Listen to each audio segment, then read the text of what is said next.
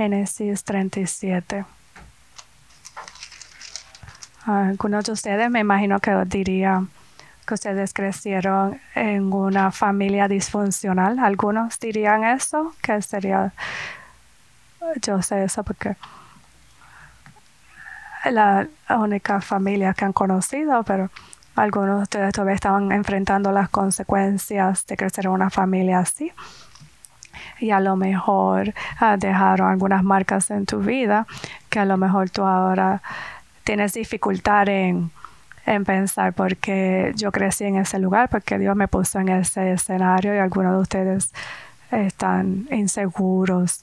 Pero si yo le pregunto a ustedes si tú te sientes útil para Dios últimamente y a lo mejor honestamente usted dice no, realmente no, no me encuentro que sea útil para a Dios en este momento. A lo mejor ustedes dicen, yo no sé si yo soy merecedor de ser usado por Dios.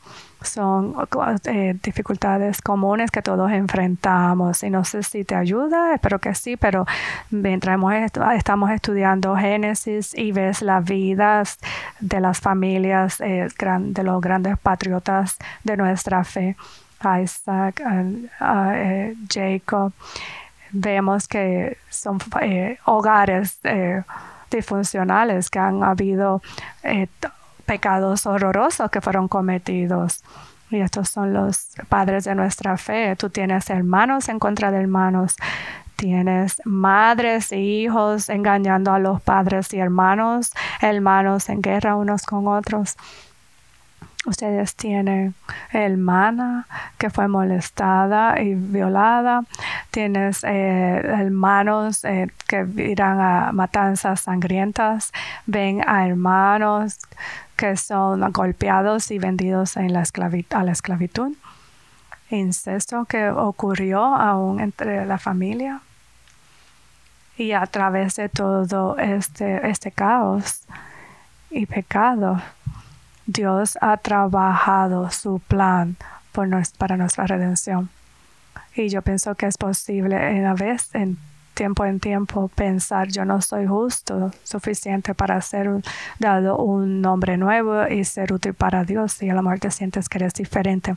Pero amigo, yo quiero que sepas hoy que no es tu rectitud que Dios necesita para que tú seas útil para Él. Es la la rectitud de Él, su justicia que Él te da como regalo, que si vienes a Él como fe, que no solo Él te declara que tú perteneces a Él, sino que Él va a trabajar su plan soberano para tu redención, porque es por esa fe que has puesto en Él y que tú puedes saber que Dios está trabajando su plan soberano no solo para redimirte a ti, sino para redimir a otros a través de la fe que tú has puesto en Él. Y eso es realmente la lección de, del Génesis 37 y 38, que Dios está trabajando su plan soberano para redimirnos de nuestra inrectitud a través de la fe en Jesucristo. Y vamos a ver dos historias hoy que eso está tomando lugar y cómo Dios está trabajando su plan eh, indiferente a a lo que está pasando en estas familias. En el Génesis 37, en el 1, dice, Jacob se estableció en la tierra de Canaán, donde su padre había residido como extranjero. Esta es la historia de Jacob y su familia. Yo te he dicho que la manera que Moisés escribe este libro fundamental de Génesis, él siempre dice, estos son la historia de la familia. Con Adán. Estas son la, historia de, y después Noah, después Abraham, ahora los hijos de, lo vimos con los hijos de Isa. Y ahora tenemos la mayor sesión del libro de Génesis que vamos a ver la, la historia de los hijos de Jacob, de Jacob y sus hijos que van a ser la nación de Israel. Y eso va a seguir la historia de una persona llamada José. Y estos son tres personajes claves en las la próximas historias que siguen. Cuando ustedes lean José, pasa a ser un tipo de Jesús que va a venir. eh, José va a dar sombra al Jesús Salvador el otro carácter, personaje, su hermano llamado Judá. Y vemos como Judá pasa de, de, rebelión, de rebelde a arrepentimiento y ahora pasa a ser clave, porque a través de Judá es que la semilla de la promesa, la semilla de los reyes, va a, de nuestro rey va a, a, salir. Jacob representa el pacto, el, del pueblo con el, pacto con el pueblo de Dios. Y eventualmente eh, Jacob o Israel va a llegar a Egipto. Es crucial que se, que se eh, consume el plan de Dios. Vamos a mantener esto en la mente y vamos a, a comenzar aprendiendo sobre este hombre llamado José. A la edad de 17, José tenía eh, apacentaba al rebaño junto a sus hermanos, los hijos, eh, junto a sus hermanos, los hijos de Bilá y de Silpa, que eran concubinas de su padre. El joven José salió a informar a su padre de la mala fama que tenían estos hermanos suyos. Ahora, eh, Israel, que es el nombre nuevo de Jacob, Israel amaba más a José más que a los otros hijos porque lo había tenido en su vejez. Por eso mandó que le confeccionaran una túnica especial de mangas largas. Él estaba eh, adornando a su hijo favorito en vestidos eh, royal, real. Y cuando sus hermanos, eh, viendo esto, que su padre amaba más a José que ellos, comenzaron a odiarlo y ni siquiera lo saludaban. Desafortunadamente, eh, Jacob tenía esta tendencia de favorecer a, a personas en su familia. Primero, favoreció a su esposa Raquel y en su edad avanzada le da a luz un hijo José y José le recuerda a Raquel y definitivamente era el hijo favorito entre los otros hijos y le compró este, este, vestido, túnica de multicolores. Y yo no les tengo que decir, padres, que no muestren favoritismos eh, con sus hijos. Ellos sé que son diferentes hijos, lo pueden distinguir por roles o responsabilidad. Yo hice eso con mis hijos. Tú eres primero, segundo, tercero, cuarto. Hay un lugar especial para cada uno de ustedes, pero eso no quiere decir que amamos uno más que a los a otro. Nosotros te pueden tener un orden, pero el amor debe ser incondicional porque nosotros tenemos que amar como Dios ama y en la, en la gloriosa iglesia de Dios, su iglesia universal, hay todo tipo de personas, todo tipo de personalidad, otro tipo de dones, habilidades, cosas extrañas, todo clase de pecado. Y Dios ama a todo el que, el que pertenece a Él incondicionalmente. Y yo quiero que ustedes sepan eso y espero que experimenten el amor de Dios, no basado en lo que ustedes han hecho, es porque Él nos amó y Él nos amó primero. Entonces Jacob está aquí eh, mostrando favoritismo hacia José y como resultado sus hermanos desarrollan envidia y lo odian. Otra cosa que tienen que saber de José es que José era un soñador y que Dios le daba visiones y también eran interpretadas por Dios. No solo era un soñador, sino también era un interpretador del sueño. Cuando yo digo eso, antes que ustedes vengan a mí y digan, Pastor Dueño, tuve un sueño los otros días, quiero que paren por dos razones. Primero, no eres José. Y segunda, yo no sé José, yo no sé José. Si tú me dices que tú tuviste un sueño, yo te voy a decir, ok, no, no tengo, no, no sé lo que eso quiere decir y de seguro tú tampoco. A lo mejor tú, tú te comiste dos pedazos de pizza antes de dormir, pero a José sí se le estaba dando visión del futuro, interpretadas y todos vinos, todos pasaron, aun cuando los pero los sueños que él estaba teniendo no eran aceptados por su familia. Hay dos sueños. El primero, José y sus hermanos estaban en el campo y tenían que recoger el trigo y estaban, recogieron el trigo y lo estaban dividiendo en gavillas y cada hermano tenía uno y de repente las gavillas de sus hermanos eh, que estaban erguidas se doblaron hacia hacia José, como si estuviesen eh, inclinando hacia él. Y le dice José a sus hermanos, tuvo un sueño loco, esto fue lo que pasó. Todos ustedes estaban eh, arrodillándose hacia mí y eso no vino bien a sus hermanos. de hecho, lo enfurecieron más. Y todo el dice, bueno, sí, lo entiendo. Y otro sueño que también era malo para ellos. Y él le dijo en el versículo 9, tuve otro sueño. Y no era ah, esta vez trigo que se me daban honor, sino esta vez el sol, la luna y once estrellas me hacían reverencia. mi mamá y papá también me estaban mostrando reverencia y le dijo a su papá y a sus hermanos. Y aquí Jacob, cuando favorecía a José, tú dices, tú me estás bromeando, ¿qué tipo de sueño es esto? ¿Quiere decir que tu mamá, tus hermanos y yo vendremos a hacerte reverencias? Y dijo, sí, si ustedes conocen la historia, ellos van a hacerlo así. Pero al momento sus hermanos estaban envidiosos. Pero miren el, al final del versículo 11. Pero su padre meditaba en, en todo esto. Recuerda en el futuro, cuando la, la Virgen María eh, se le da la noticia que va a tener a su hijo, y Luca dice que ella mantuvo todo en su mente, aun cuando no entendía. Jacob, Jacob ahora está considerando que es todo esto que está pasando.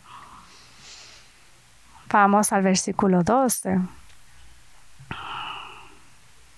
Y los Jacob envió a sus hijos a una área distante para que cuidara las ovejas y eso era cerca de, de Chacon, que era una, una, eh, una ciudad mala de Siquem, donde las hermanas de ellos eh, fueron raptadas eh, y después pasó toda la rebelión, la guerra con esas personas.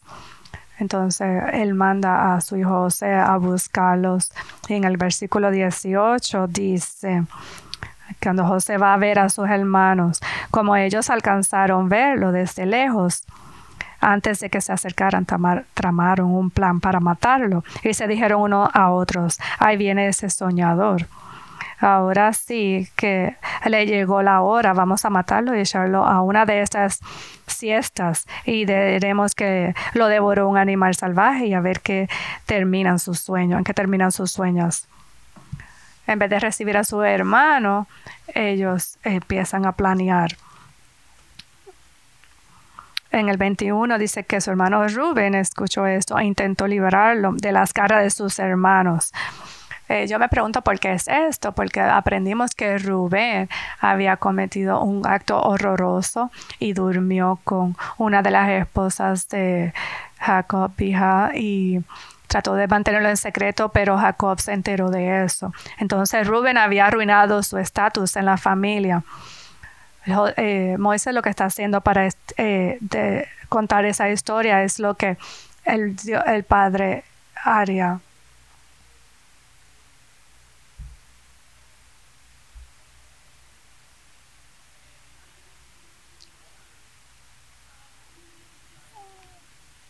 Ese, tú tienes, Rubén va a tratar de rescatar a José.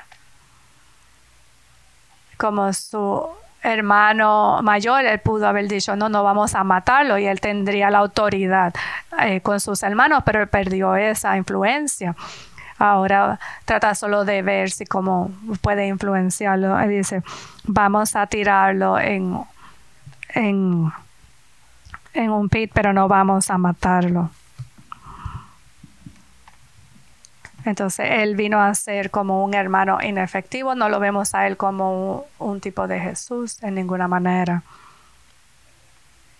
Pero entonces lo que pasó en el versículo 23, cuando José llegó a donde estaban sus hermanos, le arrancaron la túnica especial de mangas largas de muchos colores, lo agarraron y lo echaron en una cisterna que estaba vacía y seca cuando le ves lee esto de esta cisterna vacía, quiero que mantengan en su mente una tumba vacía. De hecho, en Salmos 30, cuando David habla que fue puesto en la en cisterna, que, que habla sobre que fue puesto una cisterna para morir.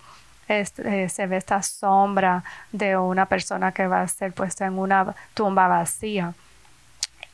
Y me parece que interesante que después, a mí, terrible que después eh, le quitan las la, túnica y ponen a su hermano en la cisterna.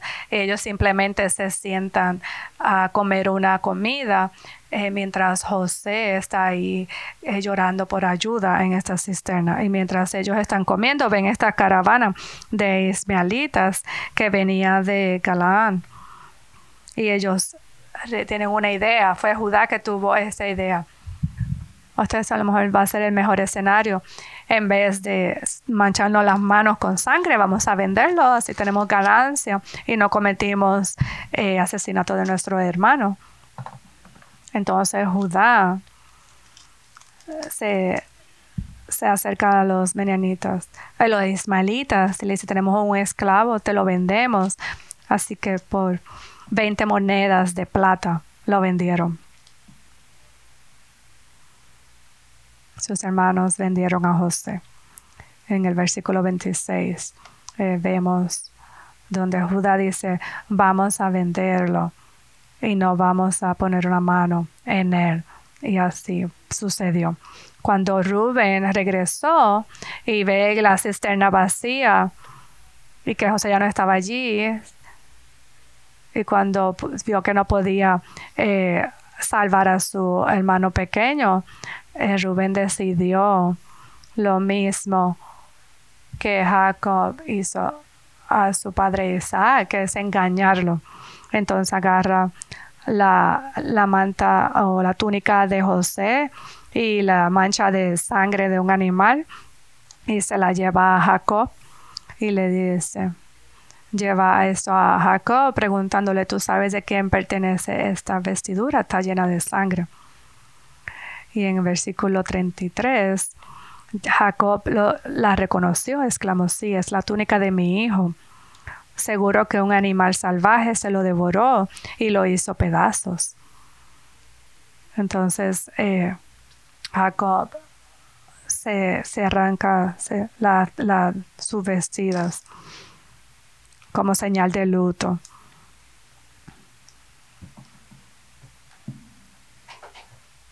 todos sus, sus hijas intentaron calmarlo, pero él no se, daba no se dejaba consolar. Aquí vemos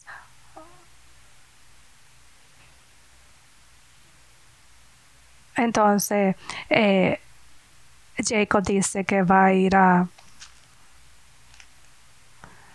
Dice que guardaré luto hasta que descienda al sepulcro para reunirme con mi hijo. Así ya Jacob siguió llorando la muerte de José.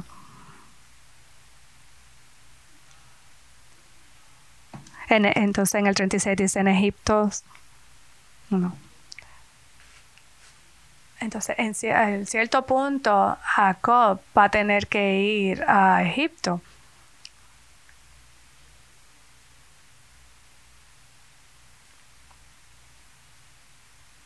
Nuevamente, yo les he dicho que la Biblia comienza con un montón de familias disfuncionales, pero también quiero que vean lo que está tomando lugar aquí, lo que está pasando. Recuerda, José pasa a ser a nosotros como la sombra de Jesús que va a venir. José simboliza el Cristo que va a venir, el Cristo que realmente viene como el mejor José.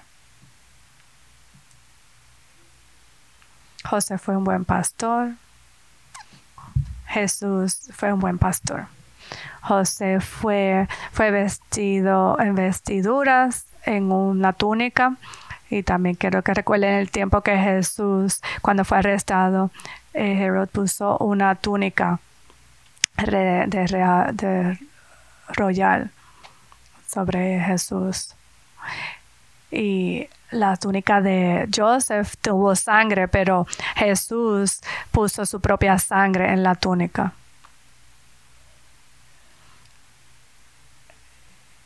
Y Jesús es el, el mejor Jesús, donde, eh, donde todo, el mejor José, donde todo el mundo un día va a mostrar reverencia a Él.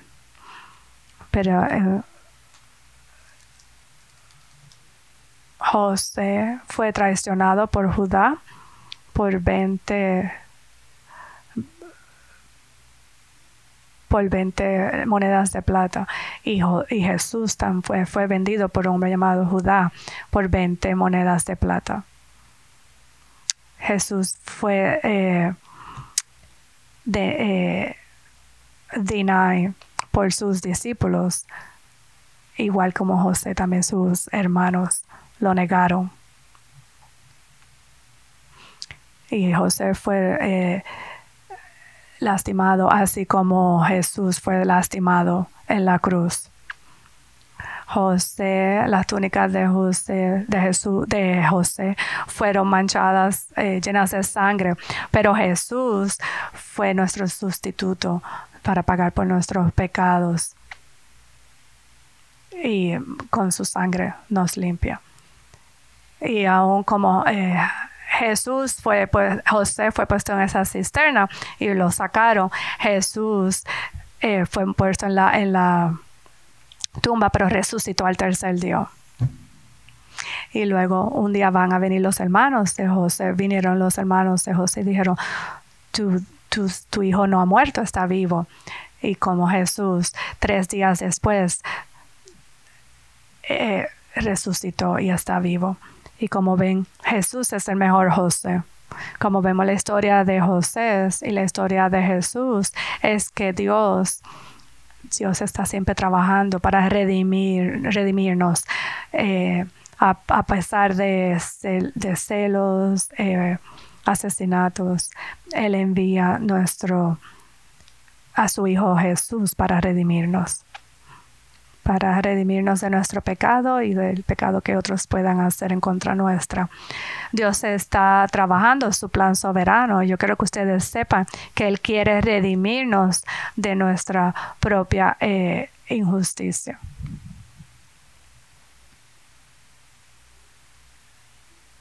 Esa es como una historia diferente, pero todas están trabajando juntas porque ahora Moisés trae su atención a la, esa carácter o personaje eh, importante que es Judá. En el 38, Génesis 38, 1, dice, por esos días Judá se apartó de sus hermanos. Ahora tiene la tercera persona que se aparta.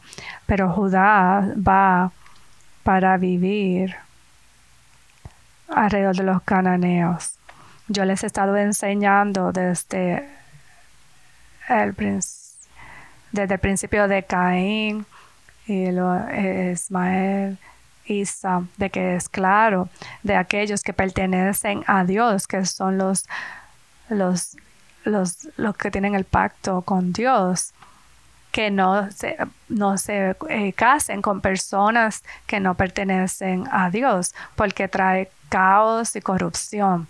Cuando las personas que no creen y se rebelan en contra de Dios traen de alinearse con la con el pueblo de Dios, con la y desafortunadamente Judá va a, ver, a, vivir a los cananeos, entre los cananeos, y encuentra allí una mujer para casarse. Versículo 2. Allí Judá conoció a una mujer, hija de un cananeo llamada Suá, y se casó con ella. Luego de tener relaciones con él, ella concibió y le dio a luz un hijo. Tuvo tres hijos de él. El primer nombre es Er, ese es fácil de memorizar. El segundo hijo fue Onan, recuerden eso. Y en el versículo 5 tuvo otro hijo llamado Selah. En el versículo 6, el, el canal nació, el, en el 5 dice que Selah nació en Kesip. Judá concibió para él, su hijo mayor, una esposa que se llamaba Tamar. Recuerda ese nombre, Tamar. Esa, no, ese nombre fiel, Tamar. Mantenga eso en mente. Ahora vemos la historia desafortunada del hijo de Judá. Y eso es lo que pasa. Él se casó con Tamar, pero él es un hombre muy malvado. Y porque él es malvado, Dios lo mata. Lo mata porque él es malvado. Y ahora Tamar es una viuda, pero hay un problema. Él, él, era el primer hijo y la herencia de Judá tenía que ser pasada a través de él. ¿Y cómo eso va a pasar si no había hijo? Pero había esta ley de matrimonio que Moisés la va a describir más en detalle cuando escribe las leyes en Deuteronomio. Y es como esta ley funciona. Eh, cuando el hijo mayor se casa y él muere y no ha nacido un hijo de él para recibir una herencia, si hay un segundo hijo, ese hijo tiene que casarse con la viuda y tener otro hijo con él, tener un hijo con ella. Y si él tiene un hijo, el hijo no pertenece a ese segundo hijo, sino pertenece al primero que murió. Y él es el que recibe la herencia. Es como tú propagas un hijo, tienes un hijo para que él pueda tener la línea de descendencia, para que la descendencia continúe.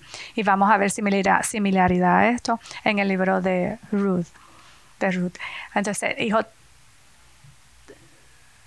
hay tres hijos. Él es malvado, Dios lo mata. Entonces, obedeciendo la ley, Judá le, le dice al segundo hijo, Onan, que tiene que casarse con Temar y tiene que tener un hijo con ella.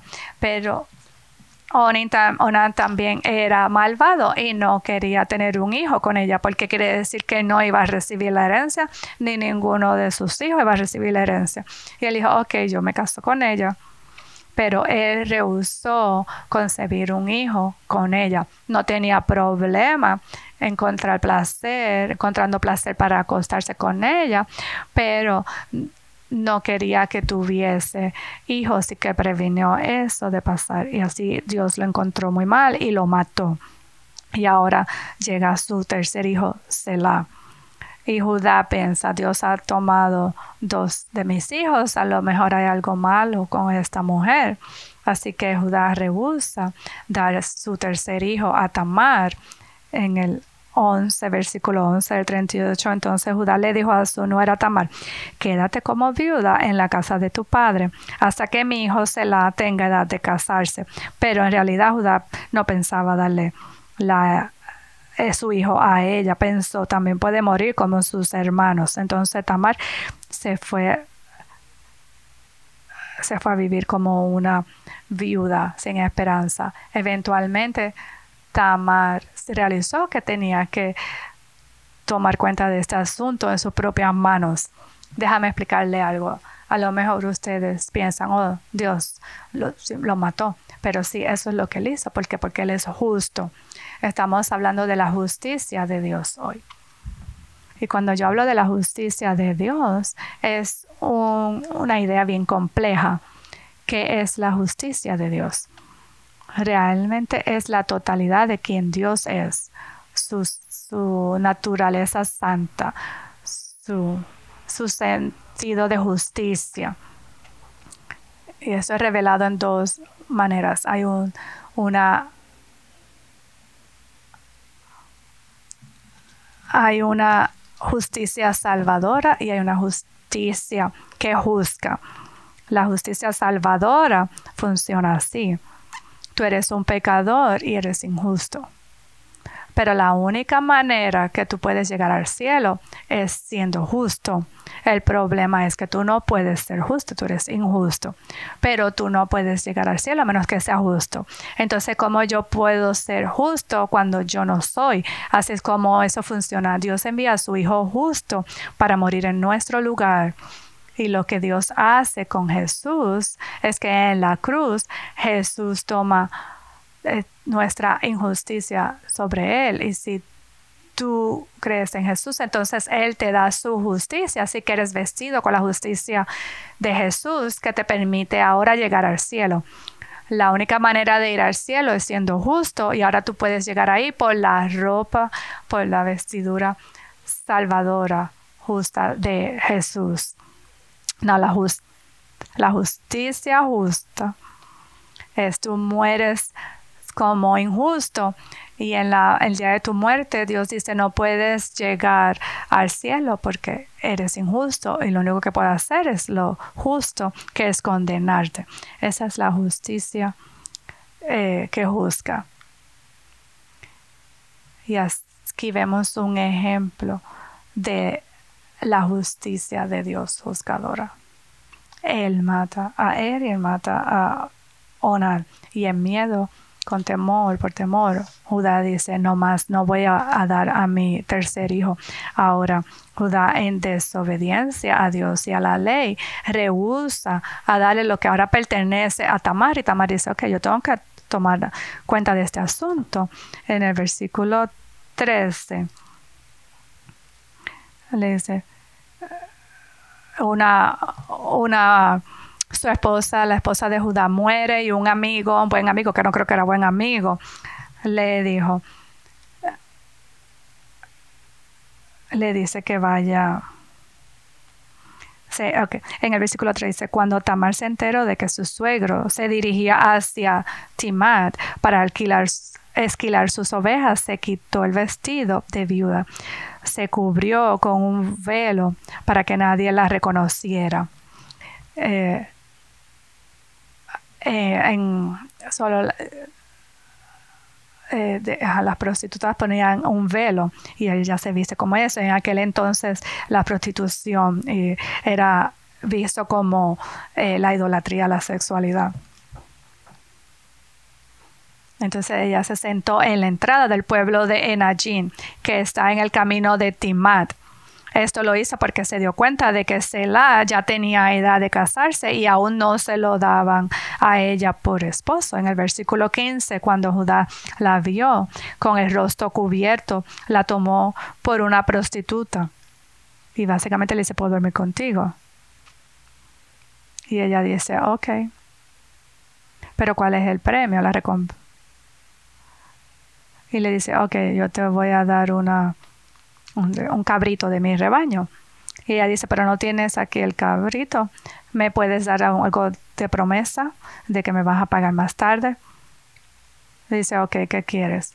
Y ella dice, ok, dame tu sello y su cordón que tú pones en tu cuello que te identifica, que tú pones tu símbolo.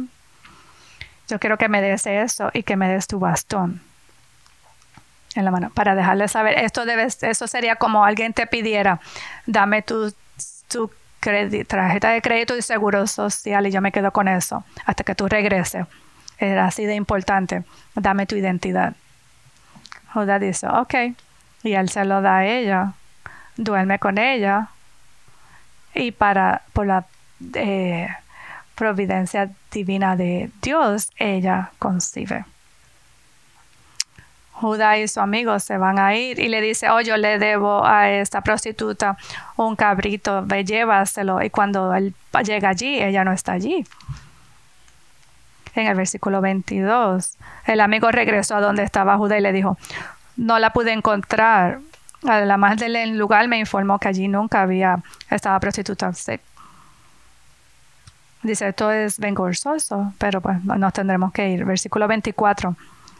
Como tres meses después le informaron. Luego Tamar. Tamar, claro, se regresa a su casa, se quita su ropa de prostituta y se viste de viuda otra vez. Y en el versículo 24 dice, como tres meses después le informaron a Judá lo siguiente, tu nuera Tamar se ha prostituido y como resultado de sus andanzas ha quedado embarazada. Sáquenla y quémenla, exclamó Judá. Esto es bien hipócrita de su parte primero la tiene eh, encerrada en su casa, está desobedeciendo a Dios por no ofrecerle a su tercer hijo. Y él ahora está viendo la manera de fácil de deshacerse de ella. Y en el versículo 25, pero cuando la estaban sacando, ella mandó este mensaje a su suegro. Le dice, el dueño de estas prendas fue quien me embarazó a ver si reconoce usted quién son este sello y el cordón del sello y este bastón. Ella dice, examínenlos. En el versículo 26 es un versículo memorable porque Judá reconoció y declaró. Y yo pienso que él cambió en este momento porque él dice, su conducta es más justa que la mía. Ella es la que está correcta. Yo soy el que estoy mal, pues yo no la di por esposa a mi hijo Selah y no volvió a acostarse con ella. Dice, yo soy el que pequé. Ella es más justa que yo. Y todo esto es esencial porque Judá pasa a ser ese carácter tan importante que el, que el de la, la semilla de la promesa que ha sido llevado a través de los patriotas ahora llegó a Judá. Ahora necesitamos a Judá que pasa a ser un hombre de fe como Jacob pasó a ser y como Isaac y Abraham.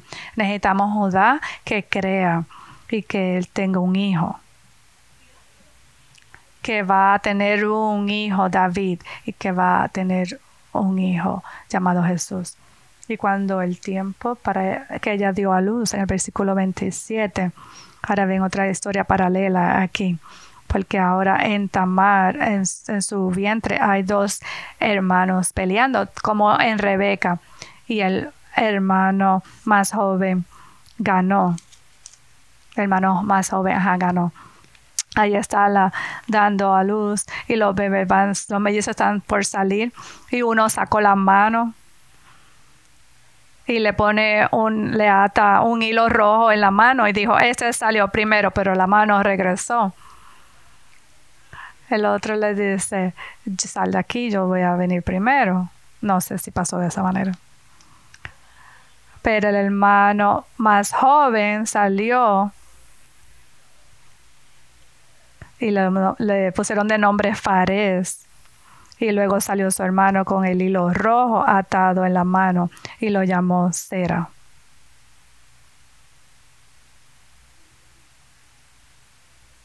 No, paralelo con, no solo un paralelo con la experiencia de, de Rebeca, pero Fares pasa a ser del linaje, linaje, lineaje de Abraham y él pasa a ser eh, de la descendencia de los reyes. Y en muchas maneras la historia de Ruth paralela, va a ser paralela con la de Tamar. Eh, Ruth, una moabita, él se casa con un judío y él muere. Y ahora ella está sin herencia.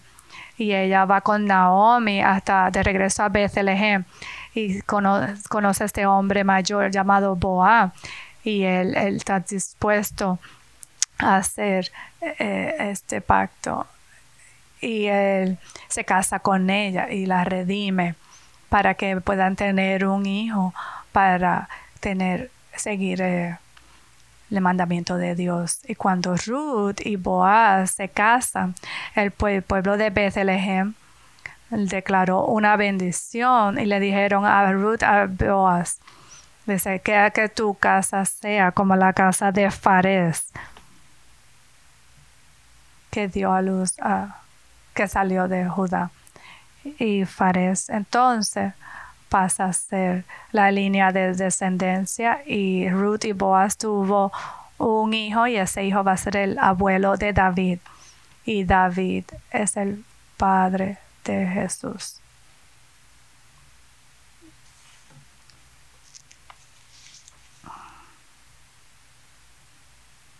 Y el linaje de, Tamar viene el linaje de nuestro rey.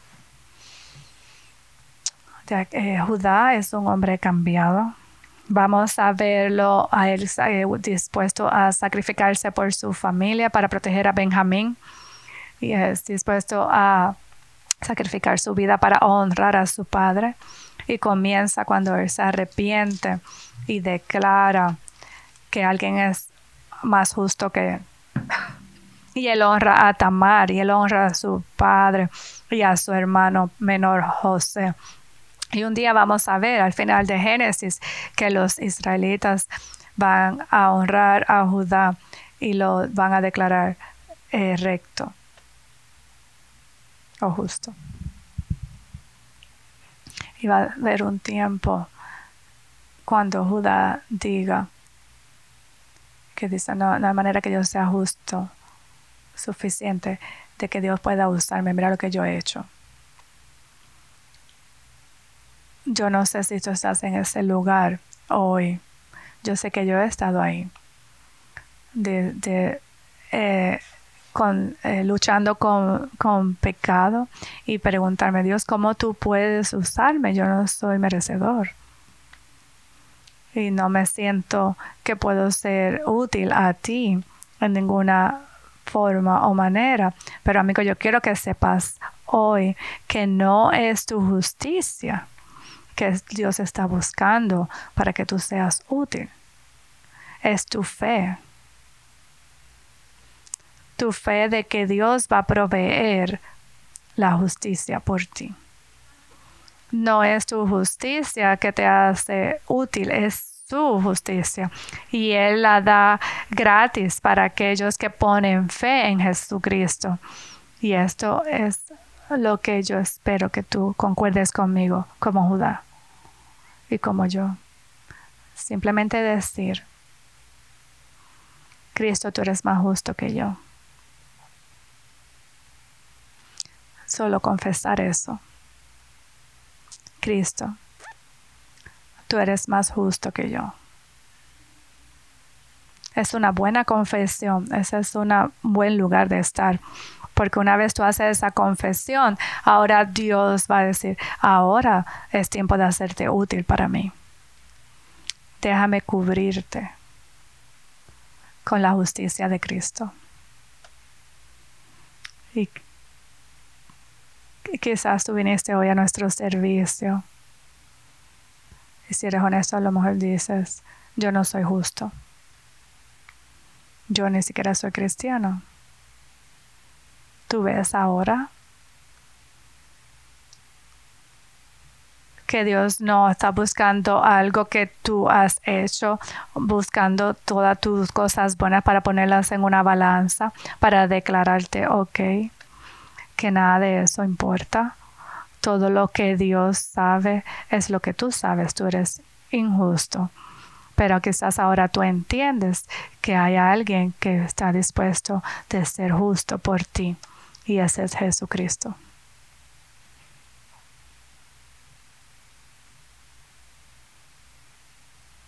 Y en la cruz,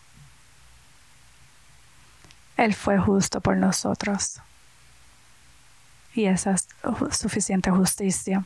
Y por fe en Cristo y en su justicia nosotros pasamos a ser los hijos de Dios que Él ama y nos ayuda a ser útil para su plan no solo para nuestra redención, sino para la redención de muchos otros. Por eso es que Pedro dice cuando escribe la letra a la iglesia, porque Cristo también sufrió por pecados eso va a ser tu pecado y, y los míos. Una y por todo. Por el, el justo, por los injustos. Que Él pueda traerte a Dios. Amén. Oremos. Gracias, Padre.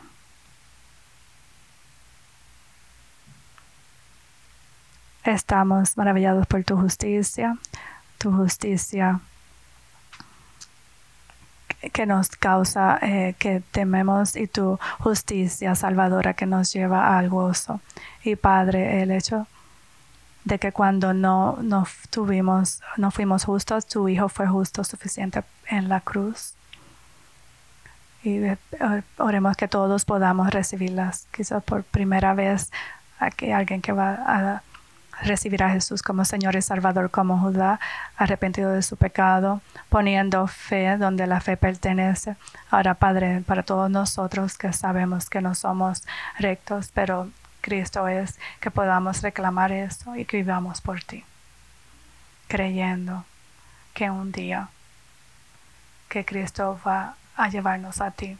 Padre, gracias, Dios, gracias por trabajar tu plan soberano para redimirnos, aun cuando somos injustos. Gracias. Que la fe, por fe en Cristo pasamos a ser justos. Amén.